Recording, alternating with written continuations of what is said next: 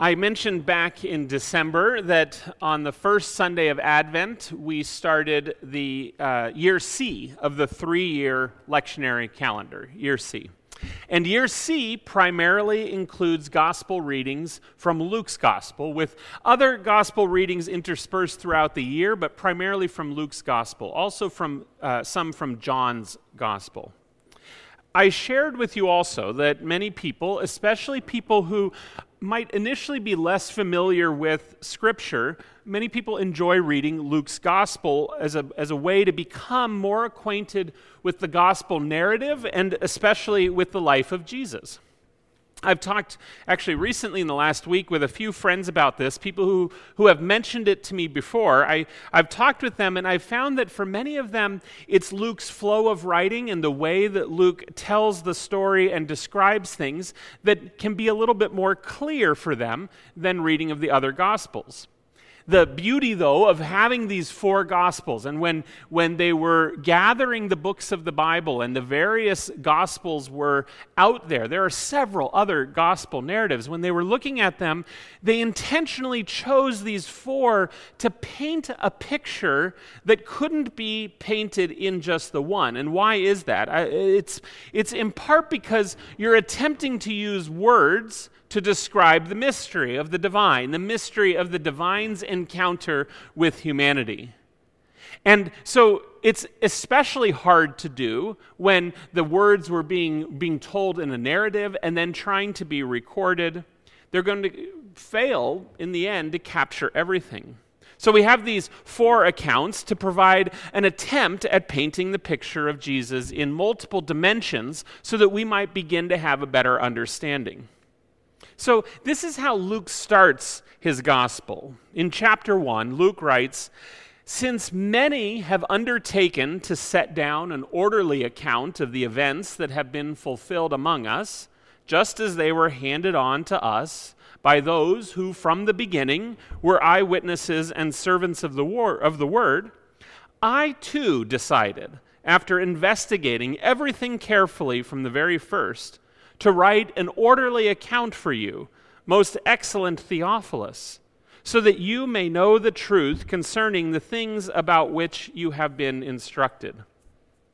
That's a long sentence. It's one long sentence, and I'll tell you, in the Greek, it's a very interesting sentence because it is so long, yet Greek is a very mathematic language. Uh, people who like algebra like, uh, like Greek. People who like geometry tend to like Hebrew. It's a little bit um, also very mathematical, but a, a little bit more uh, spatial, a little bit more images. So, um, this is one long sentence that's laying out in a very Greek style the introduction. A couple things about it I want to point out. You'll notice that Luke is writing to Theophilus, it says. So, who is this? Theophilus. I don't know about you, but when I look at a gospel lesson like this and, and it's written as though it's written to someone, it makes me want to know well, who was this? And historians have tried to figure out the answer to that question who is Theophilus?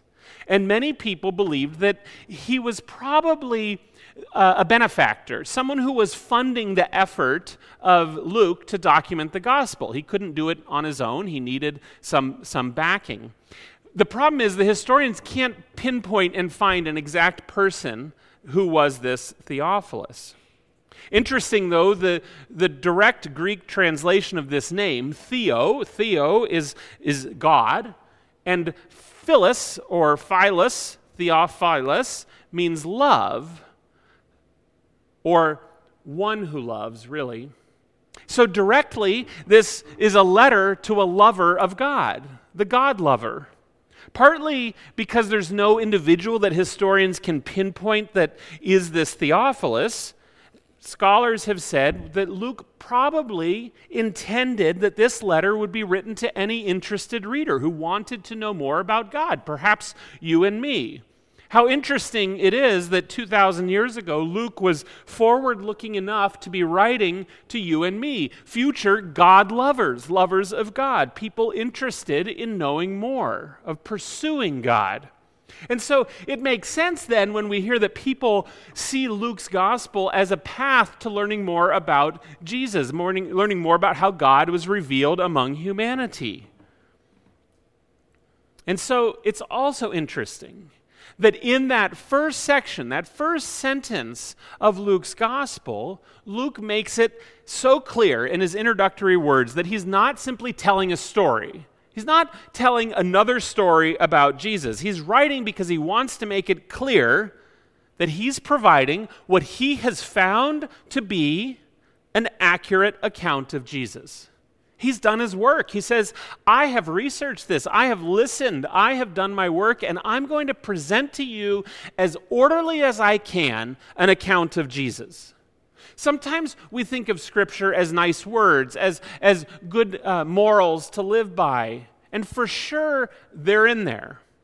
But really, what Luke is trying to do is to introduce us to God through Jesus Christ. That's powerful to me, and it's compelling to me when it comes to the importance of Scripture in our lives. He's telling his readers that he's investigated carefully in order to write this orderly account so that the reader would know the truth. This is powerful, and it's worth our attention at the outset of this journey of ours alongside Luke. This morning, our gospel text is from a few chapters later, chapter 4 and it's what I would refer to as a beginning text.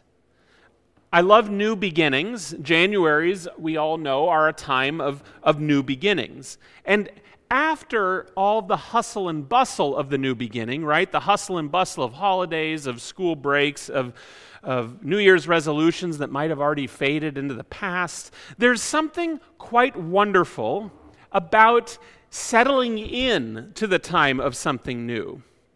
While sometimes there can be a period of great expectation leading up to it, once we're a few weeks in, especially during this sort of what I would call an in between time in our lives, right? In between time of our year, after the new year, but before the next wave of holidays, we're settling back into some of our patterns. In the church, it's the same way. In this time between Epiphany and Lent, this beginning offers something of a breather, a chance to simply be present, to take note of where we are, and also in the church a time to reflect. Between the birth of Jesus at Christmas and the resurrection, which is coming right around the corner, we can pause, we can breathe, we can reflect about the life of Christ.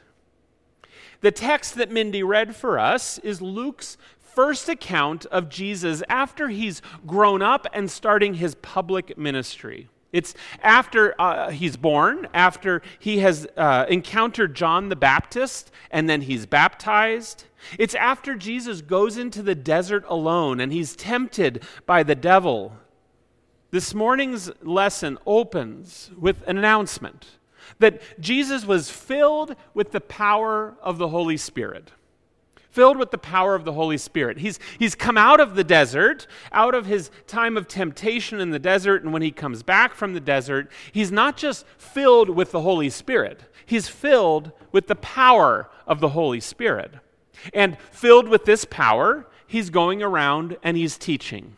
He's teaching in the synagogues and word is spreading about him. There's something different about him that is enough for the word to spread. Do you notice that? It's, it's not just that he's preaching and teaching, but something about it is causing it to spread. People are praising him and talking about him. And we have to wonder a little bit there because Luke doesn't tell us exactly why they are talking about him. We just don't know at this point. But what we know is that Luke tells us that Jesus is filled with the power of the Spirit.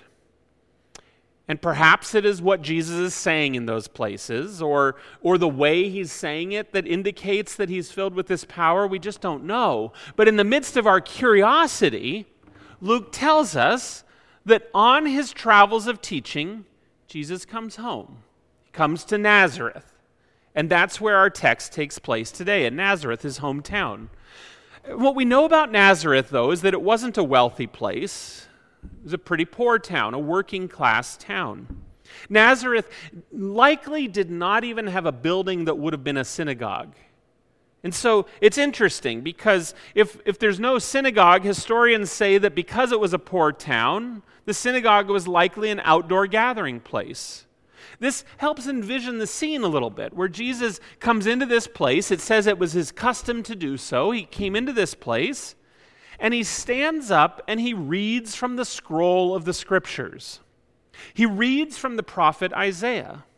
And he reads portions of Isaiah that were written at a time, 500 and something years earlier, a time in Israel's history when there was confusion and unrest. The people had just returned to Jerusalem after the exile, and they were very unsettled.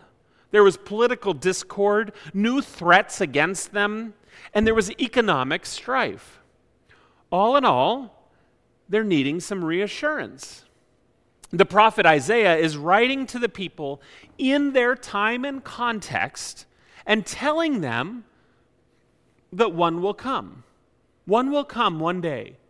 One will come one day who will bring good news to the poor. Okay. Release to the captives. Yes. Recovery of sight to the blind. We need it.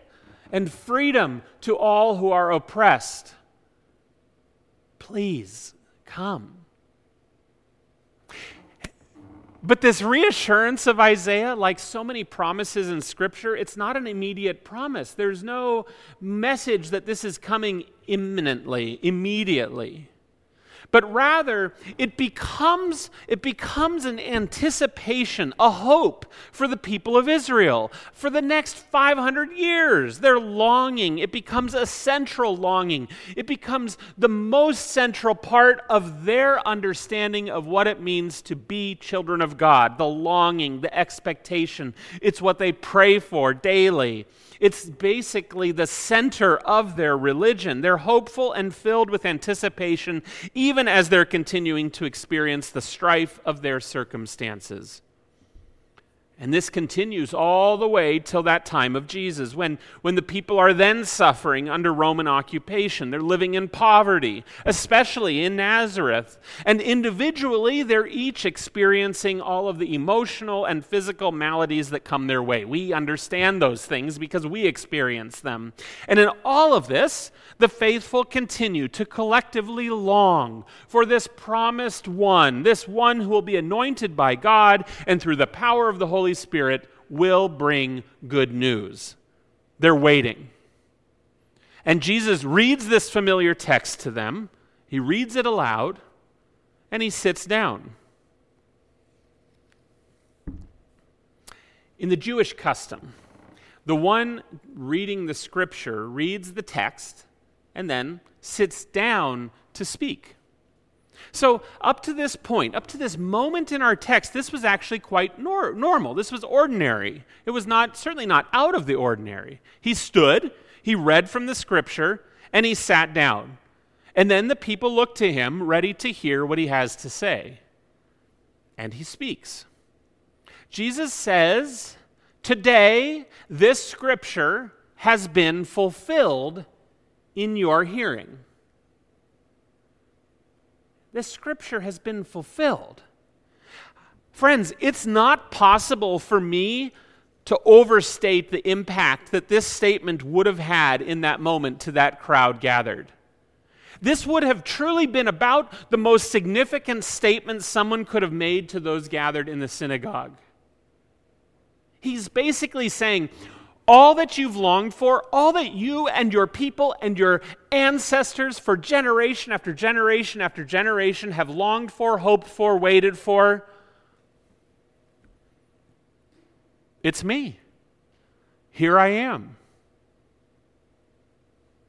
Those people gathered in that space, they must have been blown away. But not just those people gathered in that space, right?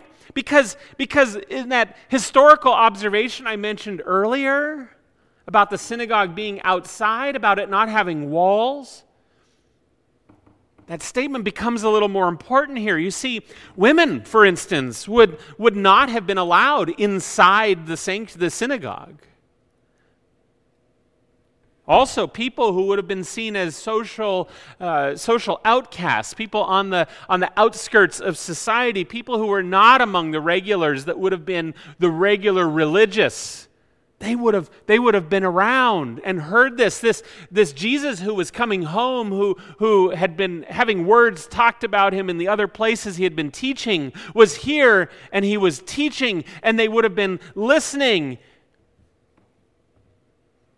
the fringes were within earshot. All could hear. All could hear jesus saying i'm the one you've been waiting for. I'm the one who will bring deliverance, healing, and freedom.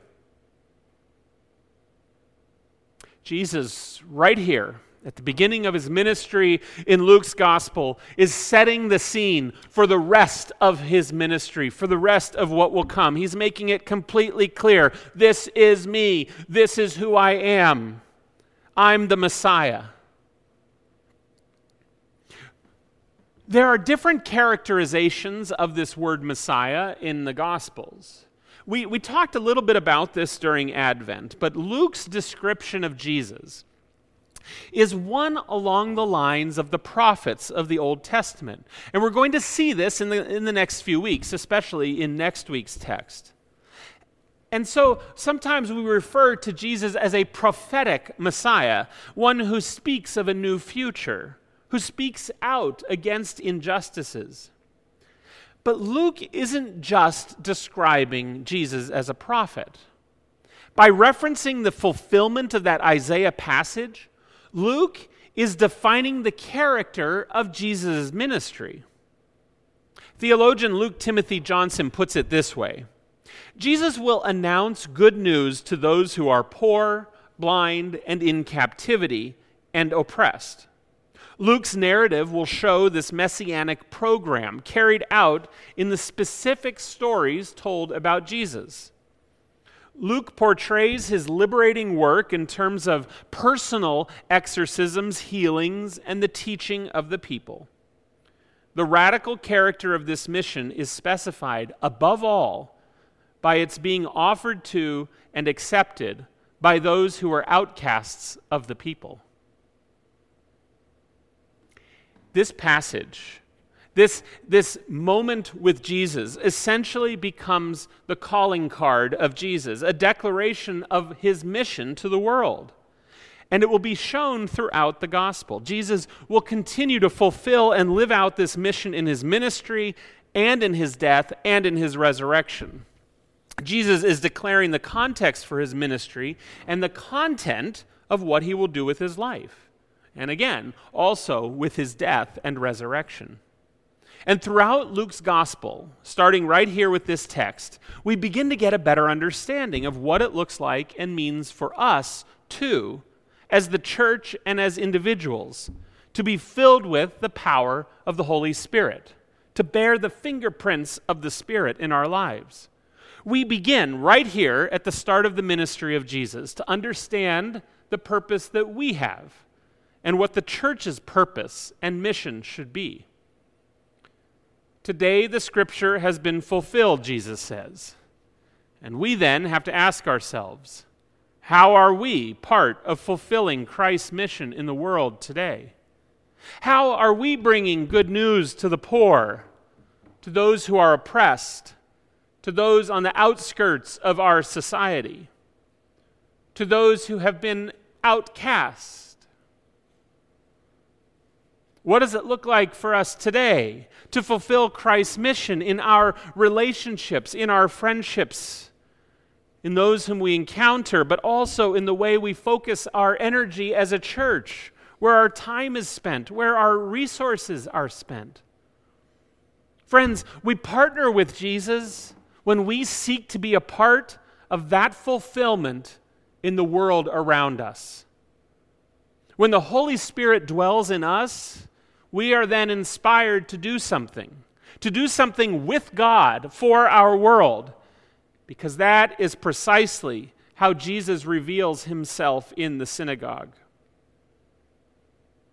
It is the Holy Spirit, God's indwelling within us. It is the power of the Holy Spirit that comes to us, maybe even just as a whisper in your ear that comes to us pointing the way towards God's aching world, that invites us ever so subtly if we are listening, but ever so clearly, the Holy Spirit that invites us, whispering into our ear, You, my child, are my beloved. Live today, bringing my love to the world, especially to the outcasts This is how the ministry of Jesus begins. He's baptized, the Holy Spirit descends upon him. He goes into the desert to the hard place where he's encountered by the devil, and the Holy Spirit guides and protects him. And through the power of the Holy Spirit, Jesus declares his mission a mission to the downtrodden. Friends, the Holy Spirit comes into our lives when we have something to do for God. Something to do to bring about God's love in this world. The Holy Spirit comes and we are invited to follow Jesus. And following Jesus means following his mission. And following his mission means asking ourselves what it would look like for us to bring good news to the poor, release to the captives, sight to the blind, freedom to the oppressed, and new beginnings to all who have failed. Filled with the Holy Spirit, filled with the power of the Holy Spirit, bearing the fingerprints of the Holy Spirit, this is what Jesus sets out to do. May it be so for us. In the name of the Father, and of the Son, and the Holy Spirit. Amen.